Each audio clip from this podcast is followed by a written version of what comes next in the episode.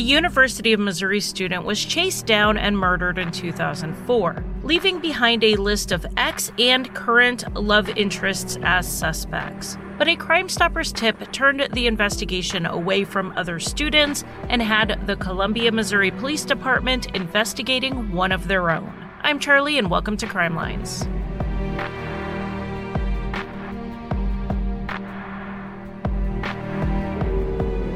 Welcome to Crime Lines. This week's episode has been on my radar for a while since I saw it on Where Else But Forensic Files. The main sources for this, however, were legal documents and the newspaper archives, particularly reporting done by the Springfield News Leader. I feel like I'm always telling you my sources are old newspapers and legal documents, but that's because they are. Let's go ahead and get started. Jesse Valencia grew up on his family's farm in Kentucky, just outside of Danville. His grandparents had a house on the same property, so he grew up with his extended family all around him. He was a fun loving and adventurous child growing up in the 1980s.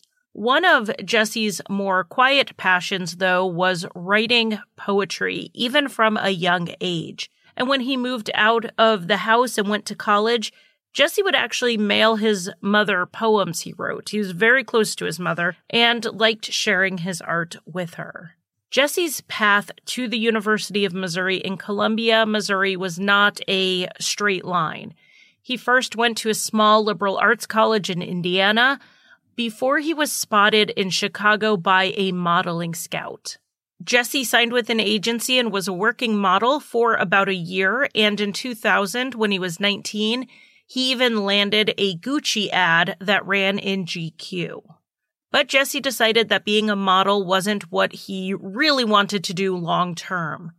A gay rights activist, Jesse first went to MU to major in journalism, but then he switched to history as he prepared to go to law school. Jesse's advocacy came from his own life experiences. He came out to his mom at the age of 10 and he was scared to do that, but his mother, Linda, was supportive, and that gave Jesse the confidence to be who he was. That included when he faced homophobic bullying in the 1990s in high school. He would stand up for himself and he would stand up for others. And though Jesse dealt with this bullying from some of the kids at school, he didn't have issues making his own group of friends. Jesse wasn't an outcast by any measure. Jesse's larger than life personality drew people in, whether it was back home, at school in Indiana, or when he finally ended up at the University of Missouri. Jesse ended up working while he was at the University of Missouri. He worked at a cheap motel as the night clerk. But even on this college student budget, he would do things like leave large tips at restaurants and buy his friends flowers for no reason. The mother of one of his friends called him a Southern gentleman. But Jesse was also pretty funny. He threw himself a 21st birthday party in February of 2003. The only thing was, he was born in 1981, so he was actually turning 22. The guests were mostly newer friends who he had met at school, so they didn't know how old he was and they weren't in on this joke, so they're all wishing him a happy 21st birthday, and he is thanking them for it. And it was just a harmless, quirky little prank that he pulled that amused him, and when everyone found out about it, made them laugh too. Jesse spent a lot of his free time hanging out with friends, and those were his plans on June 4th, 2004. 23 year old Jesse got off of work at 11 p.m. and headed to a party at a friend's house. He called another friend named Ed, who he expected to see at the party but wasn't there. Ed was a chef that Jesse had recently met, and the night before they had spent the night together. When Ed left in the morning, he told Jesse he would see him at the party. But then Ed ended up flaking on those plans because he was tired and had to work the next day. So he was asleep when Jesse called to ask where he was. Ed's roommate Eric answered the phone and woke Ed up. Ed then decided to go ahead and meet Jesse at the party. This would have been between 11:30 and midnight when he got there. At some point around 2 or 2:30 in the morning, Ed and Jesse left that party and walked over to another one on the same street. This was a Friday night. It's a college town. Yes, there were parties, probably in every other house on the block.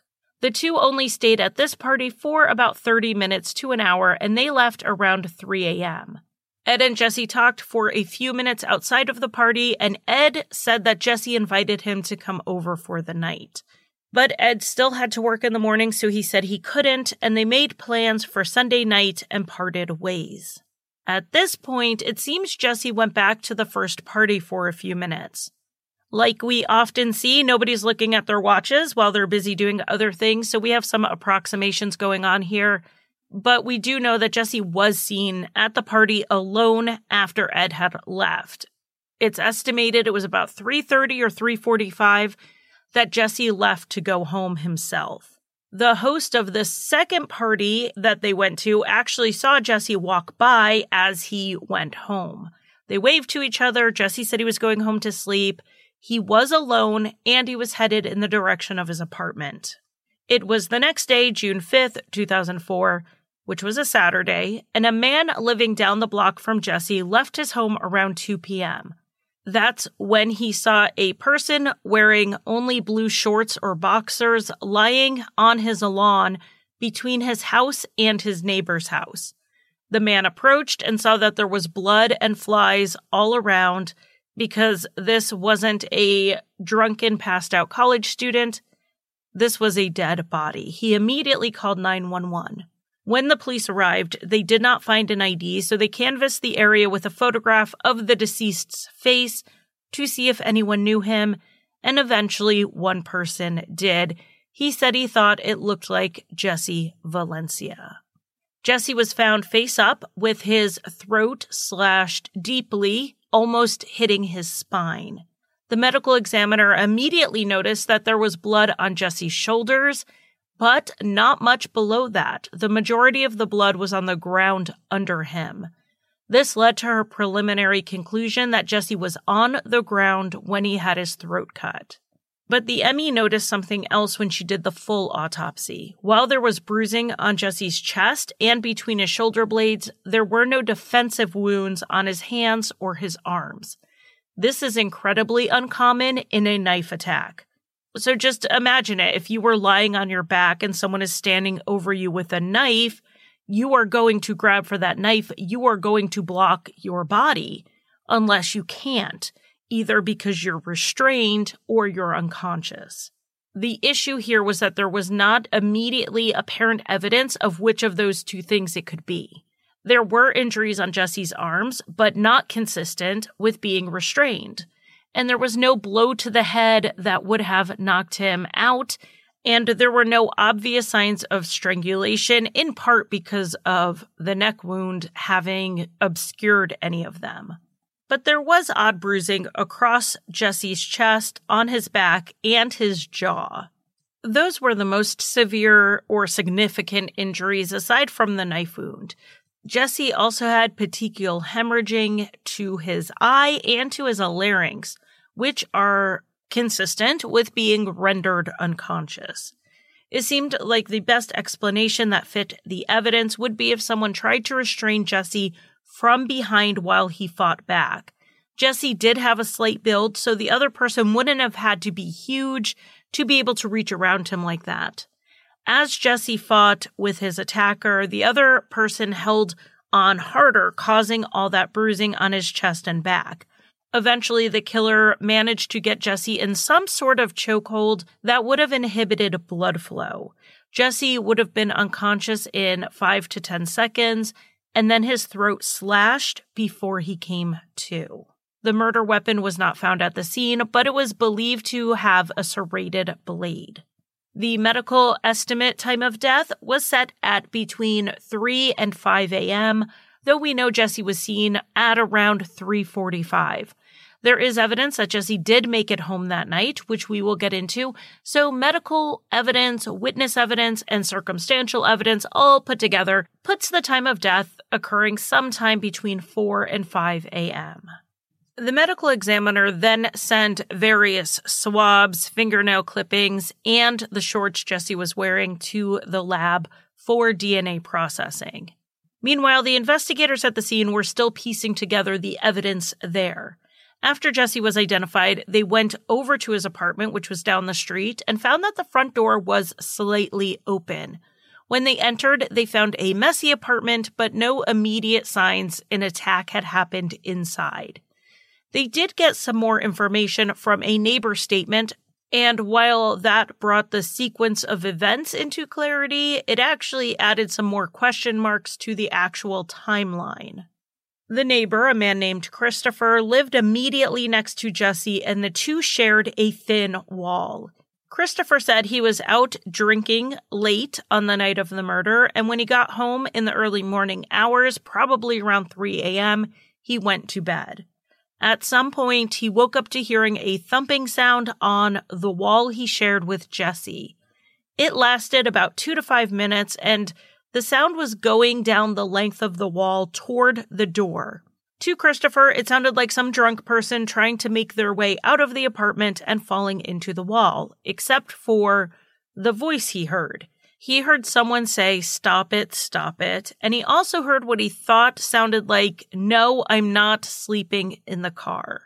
Though he couldn't make out much else of what was said, Christopher said he could tell there were two voices. He had only lived in that apartment for about a month at this point, so he didn't know enough to recognize Jesse's voice among these two voices. But this dialogue did influence how Christopher interpreted what he was hearing. To him, it sounded like someone had a drunk friend home and he was trying to get him to leave, and the friend was resisting. That interpretation is completely based on the noises he heard because Christopher didn't see anything. He did bang back at Jesse's apartment, yelled at them to stop making so much noise, and the voices quieted down. He fell back asleep, and when he left his apartment around 10 a.m., he did notice Jesse's door was halfway open. So Christopher initially put the time of this argument, fight, whatever, at any time between 3 and 4:30 in the morning. But he had been drinking and just woken up to this noise. So this is a question mark timeline and it will become relevant later. With Christopher's statement, the investigators were thinking that Jesse went back to his apartment after the party and someone came over. Someone he would have been okay being there while he was walking around in just his boxers. It sounds like Jesse tried to get them to leave, but they resisted. Or the person was getting rough with Jesse and Christopher misinterpreted the stop it and the bumping into the wall. Then, at some point, things escalated to where Jesse felt he needed to flee. Just in his shorts with no shoes on, he ran out of his apartment to try to find safety. The other person chased him, eventually catching up with him down the street and killing him. It has been confirmed by a witness that Jesse left the party alone. So, if Jesse had someone come over that night, he may have made those plans over the phone. Thankfully, Jesse's cell phone was found in his apartment, so they could scroll through the call log. There were four calls from three different people that seemed possibly relevant that night. These calls were made at 1201, 107, 313, and 318 in the morning. The first two calls, which came in about an hour apart, were from the same person, a man named Zev. Zev was a couple years younger than Jesse, and the two met at some political event. Jesse's friends characterized Zev as a love interest of Jesse's, but Zev denied this completely. He said they had only recently met, they hit it off, but it was just friendship. A witness did come forward and say that they saw a young man who looked disheveled, walking down the street crying on the morning of the murder. The description given did sound a bit like Zev. And then someone else described a car they saw that day that also looked a little bit like Zev's car. But when the investigator showed an actual picture of Zev to the witness, they couldn't identify him as the person they saw. There are some reports that the picture they showed was a little outdated, but regardless, they couldn't identify Zev. Zev said he called Jesse to see what he was up to and then he went to bed. Zev did live at home with his parents and they confirmed that they saw him go to bed around 1:30. They would have been sleeping themselves when the murder happened, but they insisted they would know if Zev had left. His car was in the attached garage, and the noise from the garage door opening would have woken them up. I mean, I don't think this is enough to toss a suspect out. An alibi from the parents about a noisy door, and neither did the investigators. They gave Zev a voice stress test, which is a software program that is supposed to measure changes in voice patterns caused by stress or the physical effort of trying to hide your deceptive response. It's a type of lie detector test, but based on the studies of them, including one by the National Institute of Justice, they are largely crap. Flip a coin and you'll have nearly the same luck. The benefit to them is not necessarily the reading, but rather that the person you're interviewing thinks it's going to be accurate and they will be less likely to lie. Anyway, they did give Zev this test and he failed it. He asked to take the test again. Instead, they asked for his DNA, which he did provide. The next call of interest was at 3:13 a.m. This would have been right around the time Jesse and Ed parted ways, and the call was from Jesse to Ed. According to Ed's interview with the police, Jesse called him as he was walking home and asked him to reconsider and maybe come over for the night. Ed again repeated he needed to go home to sleep, and the two didn't have an argument or anything. They talked for about three minutes before they hung up and Ed went home. Ed said his roommate Eric was there when he got home and could vouch for what time that was and that he stayed home until work. And while Eric was able to say that Ed did come home at the time he said, Eric did leave the apartment at some point to go see his girlfriend, so he couldn't say for sure that Ed was home the entire time. It was possible he could have left. You might think we only have Ed's word that he turned Jesse down when Jesse called him. It sounds like he just as easily could have said yes, gone home real quick, and turned around and went to Jesse's. But there is some circumstantial evidence that that did not happen, and that's because of the next phone call at 3:18 a.m. This would have been around 2 minutes after Jesse hung up with Ed. This call was to Jesse's recent ex-boyfriend Jack. Had Ed said yes to coming over, Jesse wouldn't have felt motivated to immediately make a drunken call to an ex at 3:18 in the morning. So I think we can say Jesse did not anticipate Ed coming over. And the investigators had already talked to Jack because he showed up at the crime scene crying after he heard Jesse had been killed. He told the police that they had been in a relationship and Jesse was having some trouble moving on after their breakup. Jack, however, had already started seeing someone else. Jack said he was already sleeping when he woke up to both someone knocking on his door and his phone ringing. The call was from Jesse, and it wasn't uncommon for Jesse to call almost like an intercom when he arrived at someone's house. So Jack assumed it was Jesse knocking and calling at the same time. But Jack was tired, he was in bed, and he really didn't want to talk to his ex at three in the morning, so he rolled over and ignored it. He told the investigators that he felt guilty because had he not done that, had he opened the door, Jesse might still be alive. Of course, there's no way anyone could have known how this night was going to unfold at this point. So it seems like after Ed went home, Jesse went to Jack's place. Then, when Jack didn't answer the door, he went back to the first party, and then Jesse went home. If Jesse made arrangements to meet anyone else at his apartment, the clue to their identity was not in his phone. So the person had either stopped over unannounced or they had made plans in person. Then on June 6, 2004, the day after the murder, an anonymous Crime Stoppers tip came in that brought another man into the picture. The caller said Jesse was in a sexual relationship with a married police officer. Not just any police officer, but a Columbia police officer, the same department investigating the murder. The caller did not give the name of this officer. A quick look at the station's computer system showed someone had logged in before the body was found using a generic personnel number. They looked at the dispatch records, which would have indicated if a body was found. Later that day, someone used the same computer again and checked the same thing. This was after the body was found. It could have been a coincidence. It may not have even been the same person checking both times. And there are other reasons a police officer may have had to check the dispatch log. But between the checking the log that day and the Crime Stoppers tip, they decided to go ahead and lock things down at the police department. The only people with any access to Jesse's case file or digital documents pertaining to it were the investigating officers.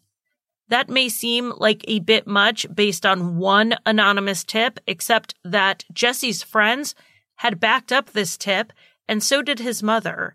They all said Jesse was seeing a police officer. Jesse did not know if the police officer was married, like the Crime Stoppers tip indicated, but he started to suspect it, and that's something Jesse just simply would not have engaged in and had zero tolerance for.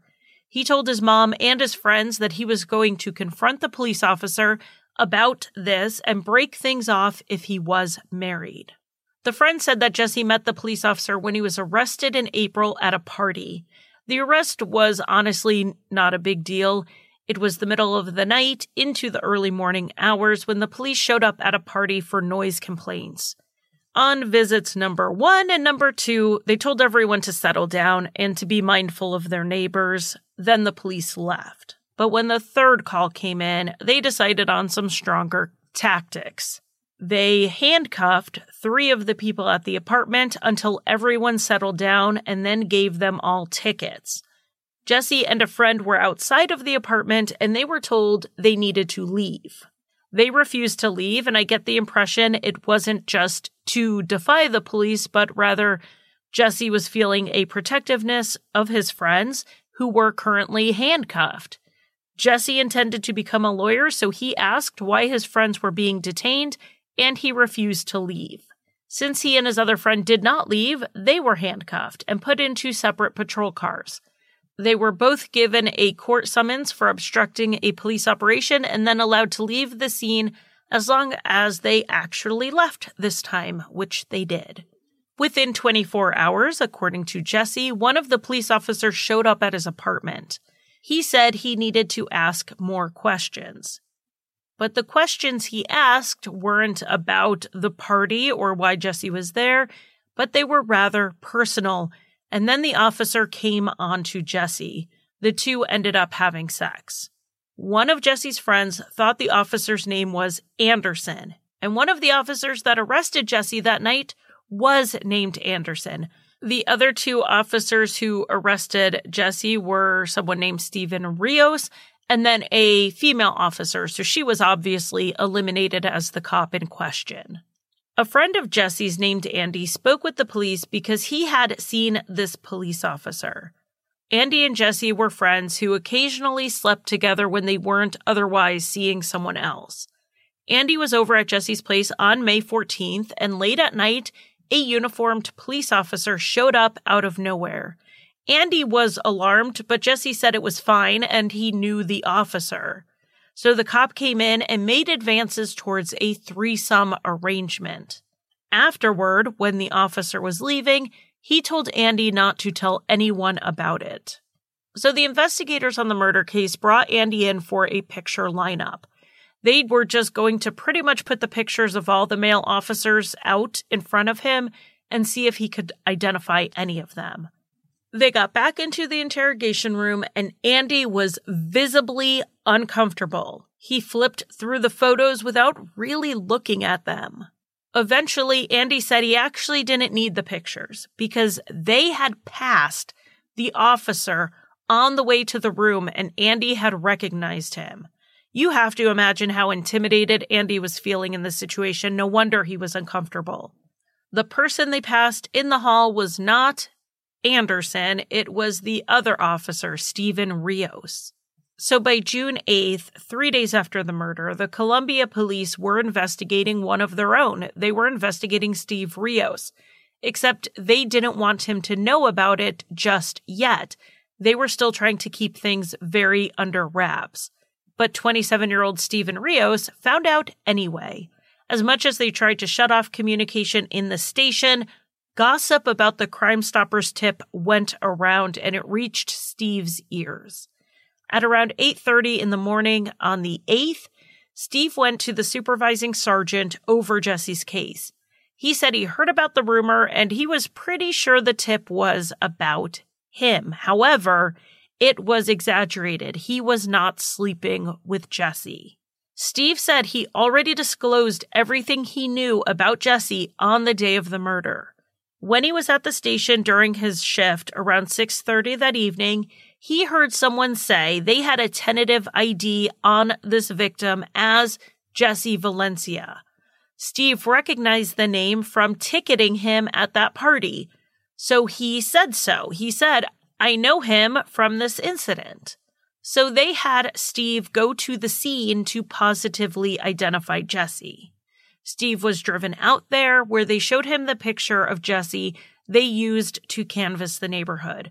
Steve said, Yes, that's Jesse Valencia.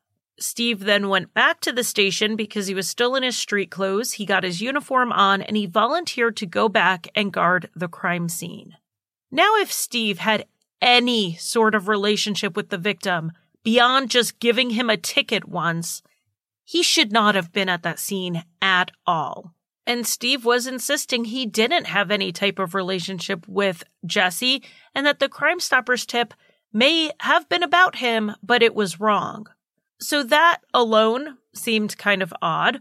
Why would Steve think the tip about Jesse sleeping with a police officer was referring to him if all he did was ticket him? Why did he jump to that conclusion? So they asked Steve to sit for a formal interview, which he said sure. Steve opened by continuing to deny any relationship with Jesse, but they stopped him there. They didn't just have this anonymous tip. They told Steve that one of Jesse's friends named Joan had come forward and said she saw Steve at Jesse's apartment in early May, which was over two weeks after the arrest. She had been at a party and had too much to drink, so Jesse told her to just go to his apartment, which was in walking distance, and spend the night there. She could drive home safely in the morning. So Joan went to Jesse's place while he stayed at the party. Around 3 a.m., there was a knock at the door, and Joan thought it was Jesse. Instead, it was Steven Rios. He was not in uniform, but Joan recognized him because she was at that other party where Jesse got the ticket. Steve asked if Jesse was home, and Joan said no. He then asked Joan why she was there, and she said it was because she had too much to drink and couldn't drive home. So, this police officer, who we now know was Steve Rios, offered her a ride home. But, police officer or not, Joan was not getting into a car with a stranger at 3 a.m., so she said no, and the officer left. Confronted with this, Steve's story changed a little. Okay, sure, he saw Jesse after that party, but they were just friends. It wasn't sexual. So then the investigators stopped him again. They had Andy, who was an eyewitness to a sexual relationship. Steve acted shocked, like he couldn't believe they were saying this, but then he eventually admitted, okay, yes, he had sex with Jesse Valencia, but it was only that one time. I mean, Steve was really trying it here, but they kept pushing. They had two witnesses and multiple people, including Jesse's mom, who said it was an ongoing relationship. And so then Steve, crying, admitted that yes, he had been cheating on his wife with Jesse, and it had happened five or six times in the seven weeks from when they met until Jesse's death. But Steve said the last time he saw Jesse was six days before his murder. He had not killed him and hadn't even seen him. And they didn't have to take Steve's word for it because he had an alibi. Steve worked the overnight shift as usual on the night of the murder. He was done at 3 a.m., but he didn't leave. He changed and went to the roof of the parking garage to have a beer and chat with some other officers. This was not an uncommon thing for them to do, and he had multiple witnesses to it. Steve said he left around 5 a.m. The only time he was unaccounted for was when he went to the bathroom at one point, but he said he then returned to the group. Checking the station security locks, Steve did use his entry key at the police department at 437. And asking other officers, they did say they thought Steve did come back to the garage after using the bathroom. But they did contradict him on what time he left. They put it at more like 445 or 450, not 5 a.m. According to Steve's wife Libby, he was home between 5:20 and 5:30. She remembers because their 4-month-old woke up and she looked at the clock. She laid there for a bit to see if he would go back to sleep, and when he didn't, she got up to make him a bottle. She was in the kitchen doing that when Steve walked in, so she says it had to have been 5:20 to 5:30. Libby said Steve looked fine when he walked in. He didn't appear to be injured. He had no blood on his clothes. He just came home, picked up the baby, went and washed up, and then went to bed. So the question was, could Steven leave the police station at 445, 450, confront and kill Jesse, and then arrive home by 520 or 530 like his wife said? The answer is maybe. It would be tight, a very tight timeline, but it wasn't impossible. And it did seem suspicious that it took Steven anywhere from 20 to 30 minutes to drive home, which took the officers trying to recreate all the routes only eight minutes. So he still had unaccounted time in this timeline. So we do have multiple persons of interest at this point, and all were asked for their DNA. We have Ed, the current and new love interest, Jack the ex, Zev, the friend who people thought was more than a friend, Steve, the police officer who was having an affair, and then there were other friends who were also asked to provide their DNA. While all of that was in the lab, Steve Rios's name and connection to the case leaked in the media. And by leaked, I mean the police department confirmed it. Steve found out that it was published and had to sit down and tell his 21 year old wife the mother to his four month old child that he had been cheating on her. Steve was then put on paid leave pending the investigation. He told his commanding officer he was going to Virginia to visit his father and that they could contact him there. And then Steve headed to the Kansas City airport. But instead of getting on a plane, he went to a Walmart and bought a shotgun. Then he called his wife and told her he intended to take his own life. She called the police and they came to the house, got on the phone with Steve, and talked him down. They talked him into driving home, which was a two hour drive. They had no choice but to wait to see if he showed up. And he did. They brought Steve to the Mid Missouri Mental Health Center and had him committed and put on a suicide watch. The next day, on June 11th, a nurse went into Steve's room at the hospital and he was gone. He had escaped, but he hadn't made it very far. He was standing on the ledge of a five story parking garage across the street, threatening to jump. After a 45 minute standoff, they managed to talk Steve down again, and he was admitted into a more secure hospital. On June 16th, Steve Rios resigned from the police force, which was unavoidable. Even if the investigation completely cleared him in regards to the murder of Jesse Valencia, he wasn't going to come out of this with his job. Steve had met someone by basically arresting him, had sex with him within 24 hours, would show up and have sex with Jesse while on duty, and then he lied about it later. His career with the Columbia PD was done no matter how things proceeded. And Steve was becoming the lead suspect in the case, so it was proceeding like a barreling train towards him. Some investigators said that they were suspicious of Steve when he lied about the relationship with Jesse and tried to hide it. Others said they didn't really suspect him until he had threatened suicide. I personally don't think either of those two things indicate guilt over a murder, though. I mean, it doesn't point to his innocence either, but I think we can agree that Steve could have been trying to escape the consequences of something else. Internalized homophobia, shame over the public airing of his affair, the loss of his marriage and his career. I think all of those could be reasons why Steve lied and then was suicidal, not just because he was involved in a murder. So I guess it's a good thing that those indicators are not what led to Steve becoming the prime suspect. In the end, it was the DNA. Only two foreign DNA profiles were found and matched from Jesse's body. Ed's DNA was present in the sexual assault kit. However, that is to be expected because Ed and Jesse had had sex just a day before. Under one of Jesse's fingernails was a small amount of Ed's DNA and a small amount of Steve's. We're not talking blood or the amount you'd see if Jesse had really scratched his attacker hard. These were both very small amounts of DNA. Again, Ed's DNA could be explained by having been with Jesse the day before and again just hours before his death, but according to Steve, he hadn't seen Jesse in around a week. Additionally, three arm hairs were found on Jesse's chest that weren't his, and they were matched to Steve. Not hair analysis matching, but actual DNA matching since all three had the root attached. It seemed odd that Jesse would still have Steve's arm hair on him a week after last seeing him, and not just his hair, but the hair with the bulb attached. So let's talk about hair for a minute. Your hair has two phases, a growth phase and a rest phase.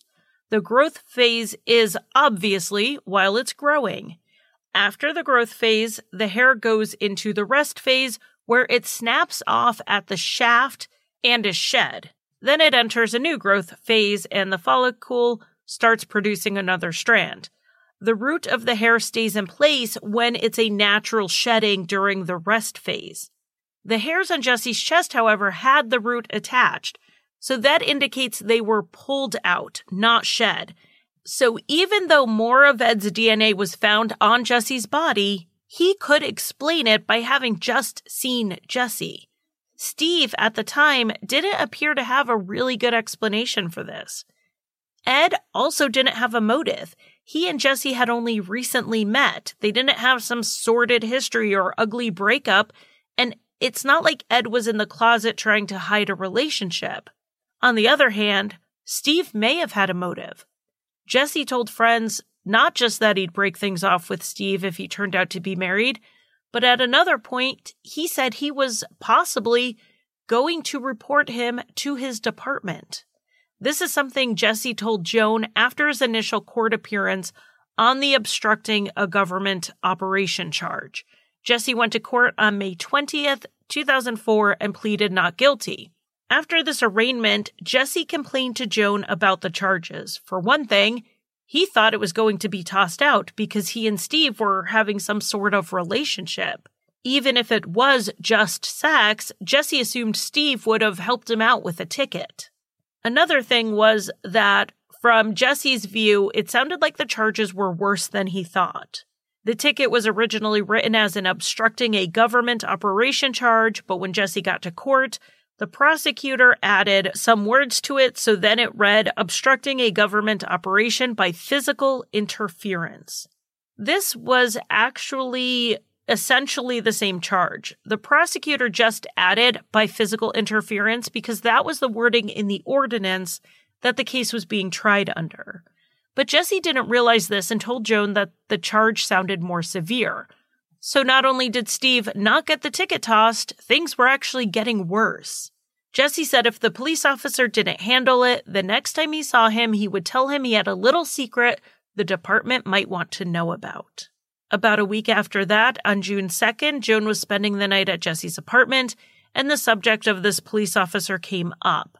Jesse said he was going to ask him if he was married or not, and if he was married, he would break things off with him. This was three days before the murder, so we have two motives here not to be outed and not to end the relationship.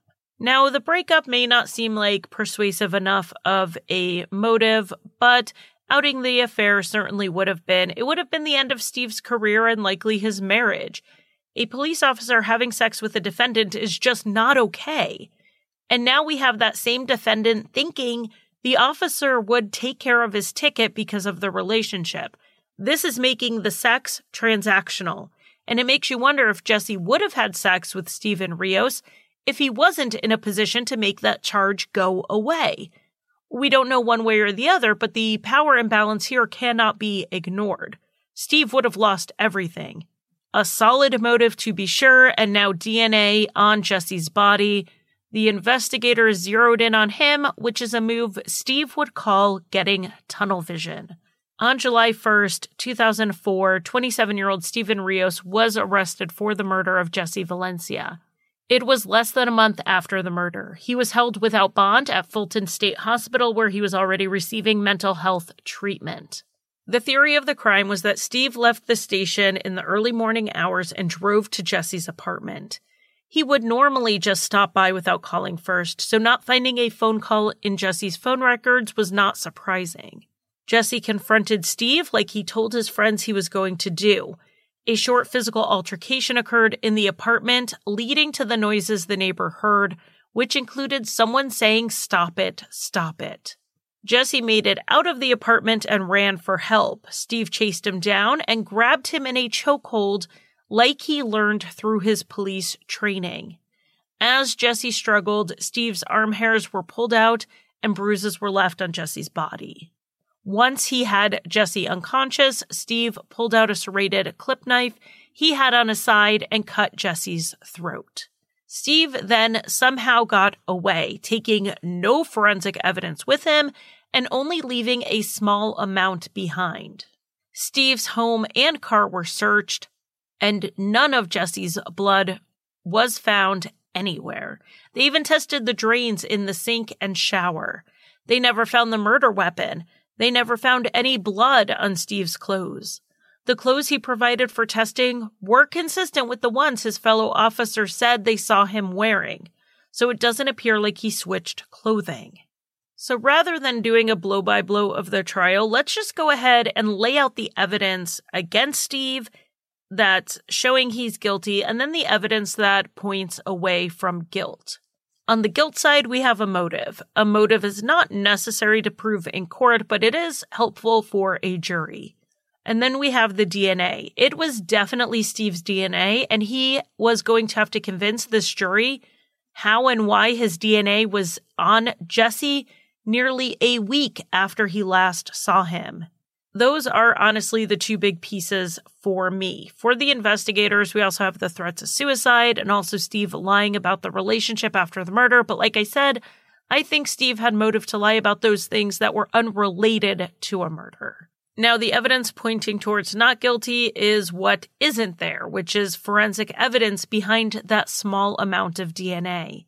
No forensics from the scene transferred to Steve, his house, or his vehicle, which seems unlikely no murder weapon was found. They did have some people say they thought Steve carried a knife on his belt, but that knife was never found. And looking at dash cam footage of Steve on duty that night, there's no knife on his belt. And then we have the counter to the DNA. The defense did not say this wasn't Steve's DNA. They accepted that. However, experts have said it's impossible to know how long a small amount of DNA could have lasted under Jesse's fingernails. As for the arm hairs, Steve's hairs weren't the only ones found on Jesse. They were just the only ones that could be matched. And when Jesse's comforter was bagged and taken into evidence, they found more hairs on it that were not Jesse or Steve's. The defense for these hairs was that they transferred from the comforter to Jesse's body.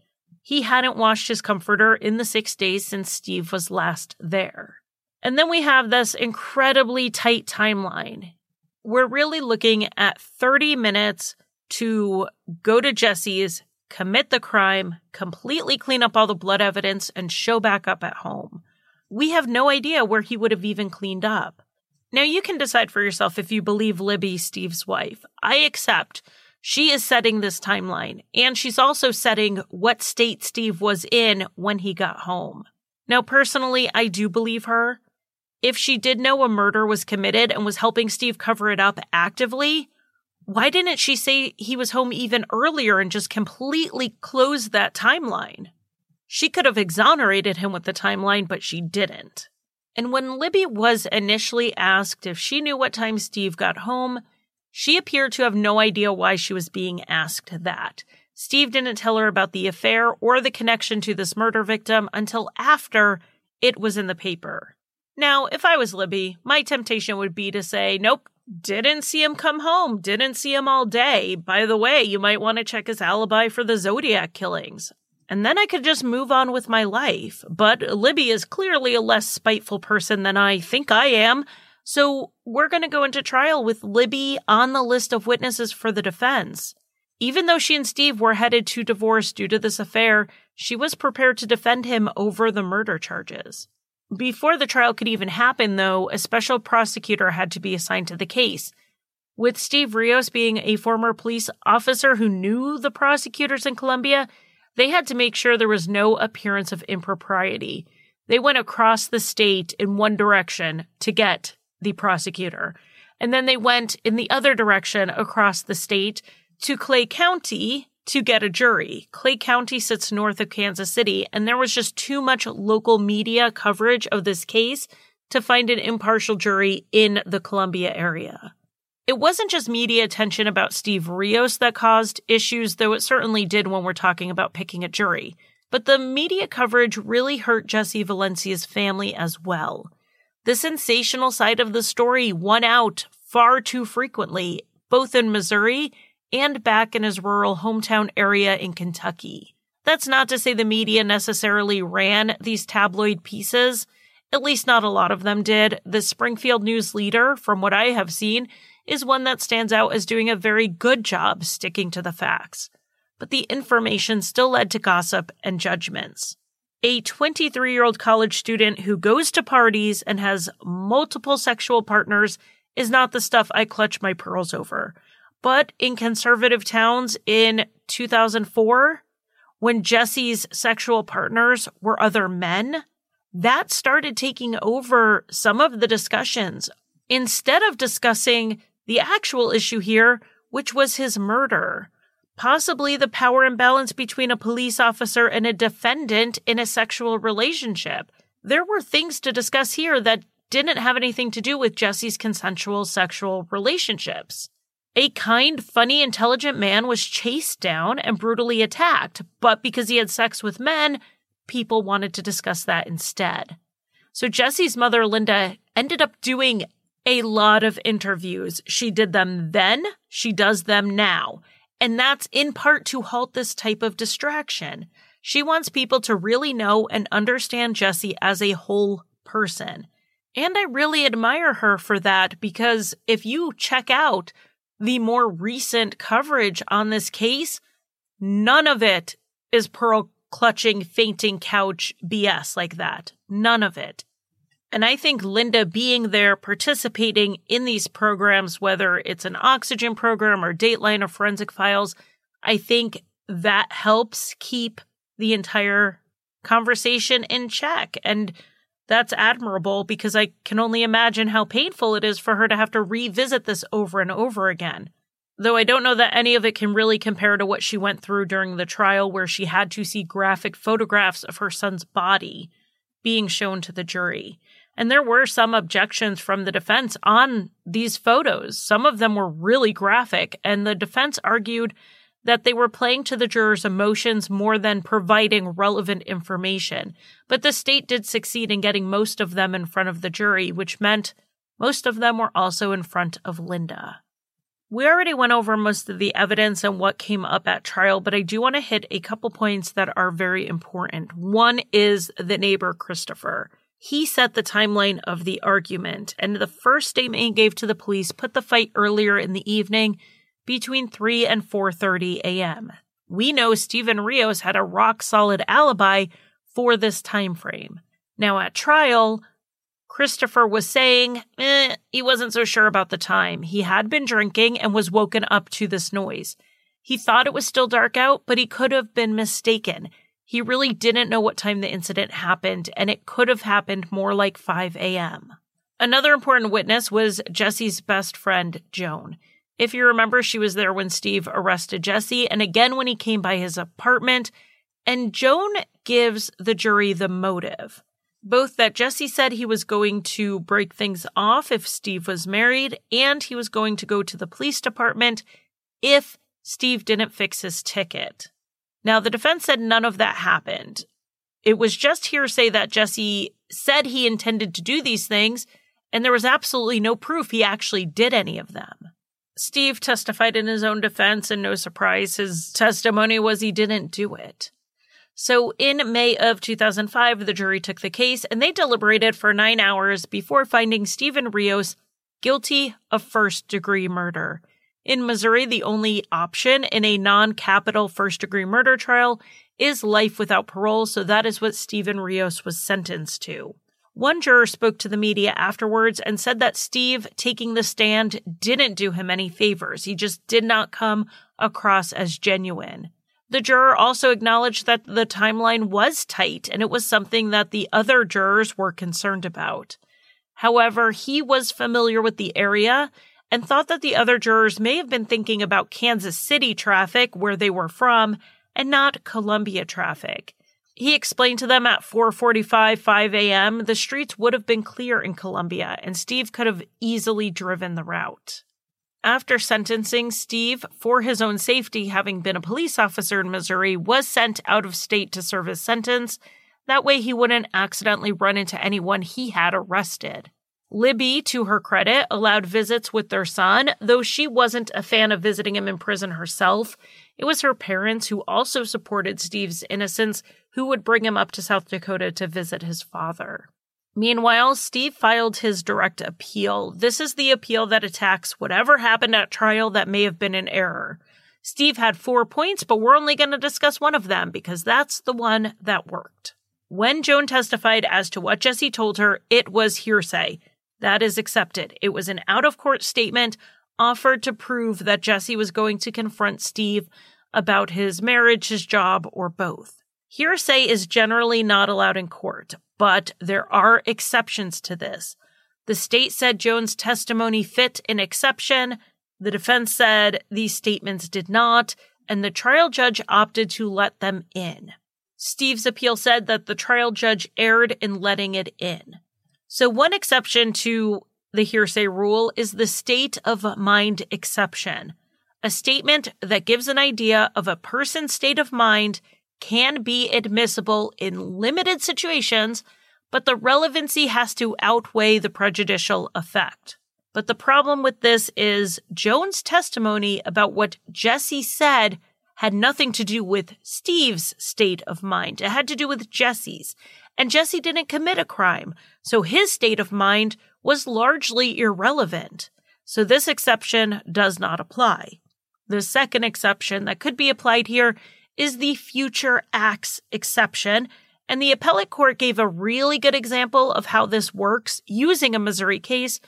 So we are going to use that one. A woman named Andrea Jones was on the phone talking to a friend named Jacqueline when her estranged boyfriend Terry Newsom came into the house. Andrea and Terry lived together, but Andrea had told him repeatedly to leave and he wouldn't stay away. So at this point, on the phone with Jacqueline, Andrea said she was going to get off the phone and tell Terry to leave. Four days later, after no one had heard from Andrea, her mother went to her house to look for her. She found Andrea dead in her bed. Terry Newsom was later convicted of murder.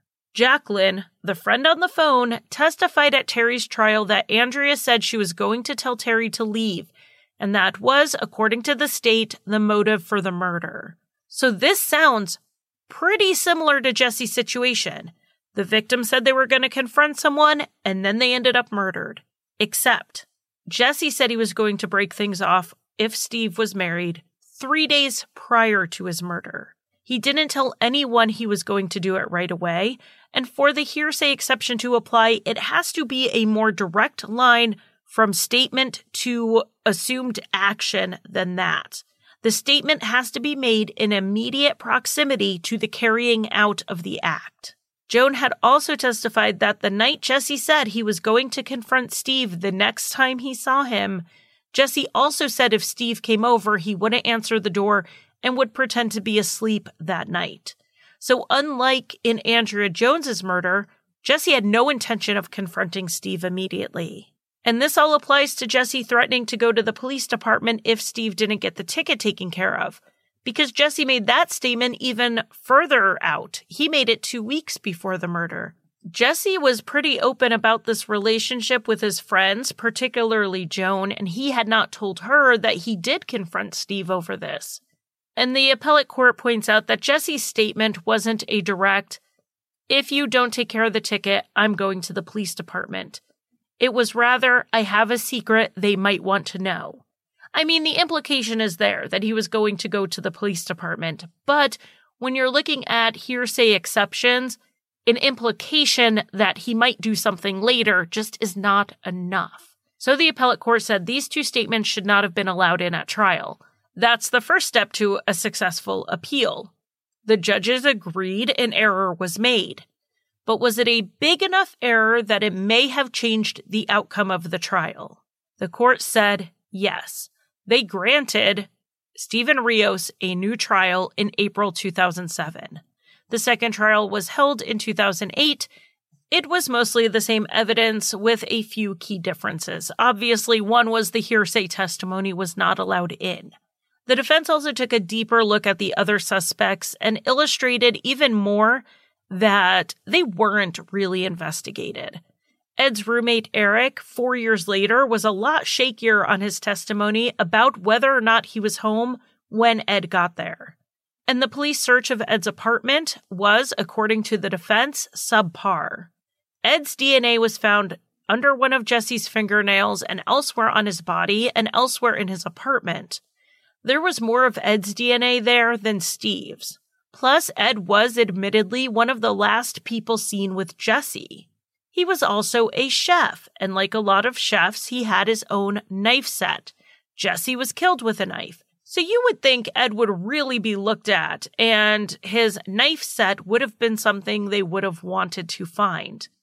On a search of Ed's apartment, they did not find that knife kit. However, Ed said it was in his room where he always kept it. So either Ed is lying or the police didn't really search his place all that well.